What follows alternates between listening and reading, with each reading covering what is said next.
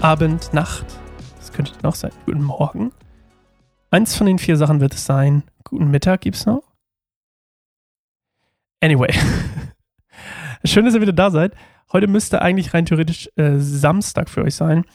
Nee, ist heute Samstag für euch? Nee, warte mal, das muss ich mal erzählen. Oder Dienstag, Mittwoch müsste heute für euch sein. Ich hoffe, heute ist Mittwoch.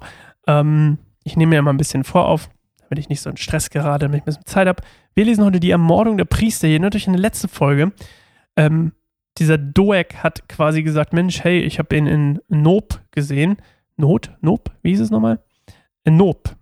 Und ähm, dann hat er quasi Ahimelech verpetzt, den Hohepriester, und ähm, hat ihm gesagt, Mensch, hey Saul, der hat ihm geholfen so. Und jetzt Saul in seiner Eifersucht, in seinem, in seinen Wahnvorstellungen, ähm, wie der Titel unserer Podcast-Folge heute schon sagt, wird jetzt da hingehen und die ganzen Priester ermorden. Und wie das passiert, das lesen wir jetzt. Wir lesen Neues Leben, die Bibel, SCM Verlag.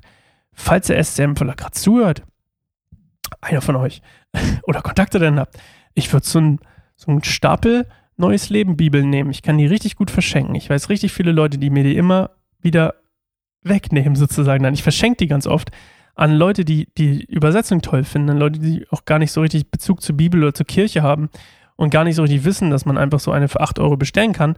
Ähm, ich verschenke die oft, aber ich würde am liebsten nicht immer meine verschenken, weil ich in meine auch manchmal was reinschreibe und dann weiß ich immer nicht, dann muss ich es neu machen. Anyway, lange Rede, kurzer Sinn, wir lesen erstmal. Sofort ließ König Saul Ahimelech und seine gesamte Sippe, die alle in Nob als Priesterdienst taten, holen als sie zum König kamen, rief Saul, Hör mir zu, Sohn Ahitubs. Ich höre, mein Herr, erwiderte Ahimelech. Warum hast du dich mit dem Sohn Isais gegen mich verschworen, wollte Saul wissen. Also er geht hier quasi schon davon aus, dass Ahimelech sich gegen ihn verschworen hat und auf Davids Seite ist. Also der, die Frage impliziert das ja quasi schon. Äh, warum hast du ihm zu essen und ein Schwert gegeben? Warum hast du Gott für ihn befragt? Dadurch hast du ihn ermutigt, sich ge jetzt gegen mich zu erheben und aufzulehnen. Ahimelech antwortete dem König, gibt es unter all deinen Dienern einen treueren als David, deinen Schwiegersohn? Ist er denn nicht der Anführer deiner Leibwache und ein angesehenes Mitglied deines Hauses? Es war doch mal nicht, es war doch nicht das erste Mal, dass ich Gott für ihn befragte. Du kannst mir und meiner Familie dafür keine Schuld geben, denn ich wusste nicht von einer Verschwörung gegen dich.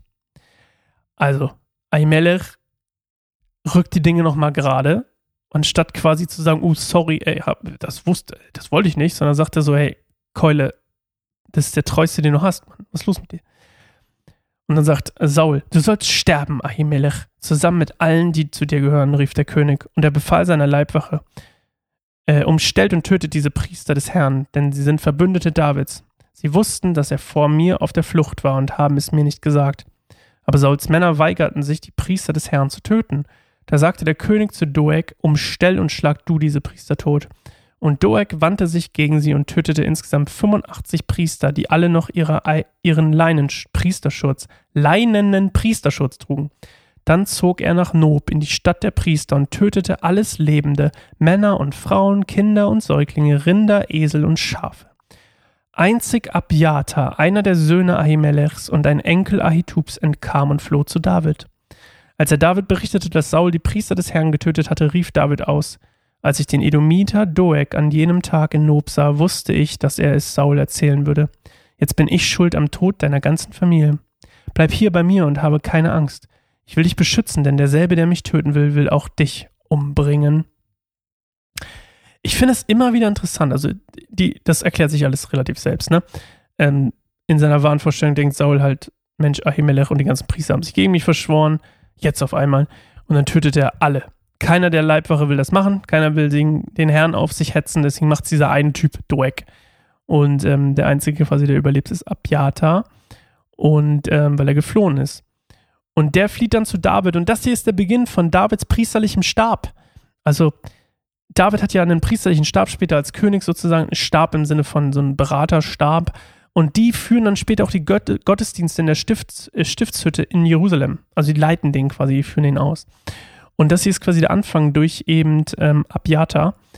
Und ich mag Davids, ähm, ich finde, das ist interessant.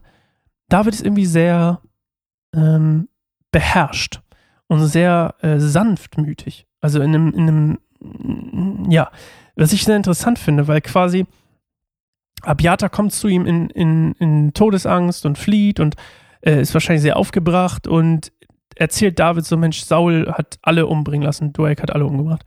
Und, und daraufhin, anstatt, was irgendwie, kann ich Gefühl, viele in der Bibel machen würden, so irgendwie sagen, oh, er hat den Herrn verraten, dafür wird er den Zorn Gottes spüren durch meine Klinge.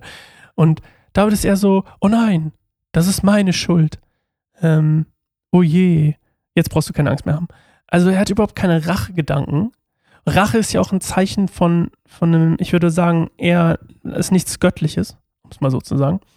Und dementsprechend ist es sehr interessant, dass, dass David diese Rachegelüste gar nicht pflegt oder hegt in dem Fall.